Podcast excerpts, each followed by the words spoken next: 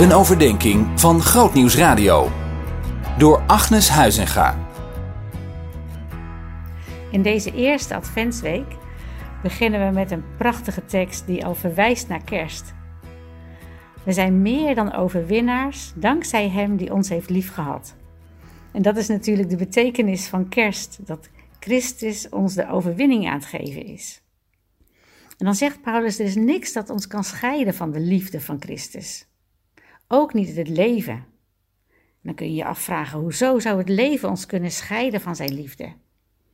Nou weet je, we hebben kracht, veerkracht nodig om te leven. Niet alleen om rechtop, vier te leven, maar ook om als meer dan overwinnaars te leven. Want voor velen is het leven moeilijk. En misschien ben jij opgestaan met het gevoel van, och Heer, alweer een dag. En zie je op tegen werk, tegen alleen zijn, tegen deze decembermaand. Komen er angsten op en zorgen. Maar realiseer je dat in die werkelijkheid er niets is wat Jezus niet heeft overwonnen.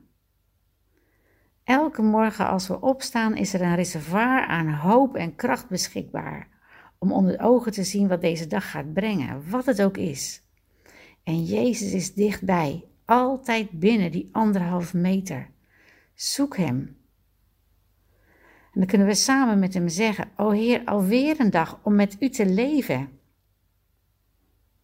En een derde dat ons niet kan scheiden van Gods liefde is engelen. Dat is ook eigenlijk vreemd. Net als leven denk je, hoezo engelen? Hoe zouden die ons van Gods liefde kunnen scheiden?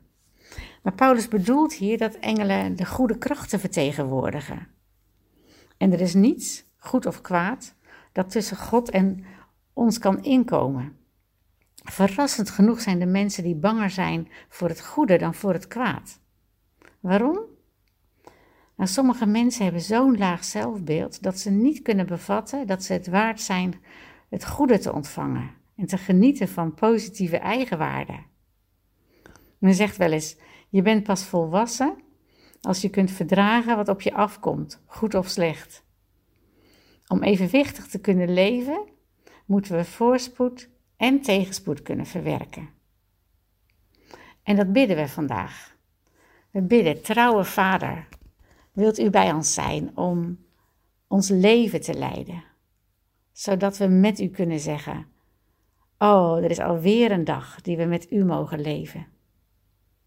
Help ons, Heer, dat we de goede dingen die op ons afkomen kunnen aanvaarden. Dat we die kunnen ontvangen uit uw hand en dat we vier rechtop mogen staan als uw geliefde kinderen in de wetenschap dat we mogen toeleven naar de komst van Jezus Christus, die ingebroken is in deze kapotte wereld met zijn heelheid, met zijn licht, met zijn leven. We danken u. Amen. Zien in nog een podcast? Luister naar Bij Jorike, de podcast, via grootnieuwsradio.nl slash podcast.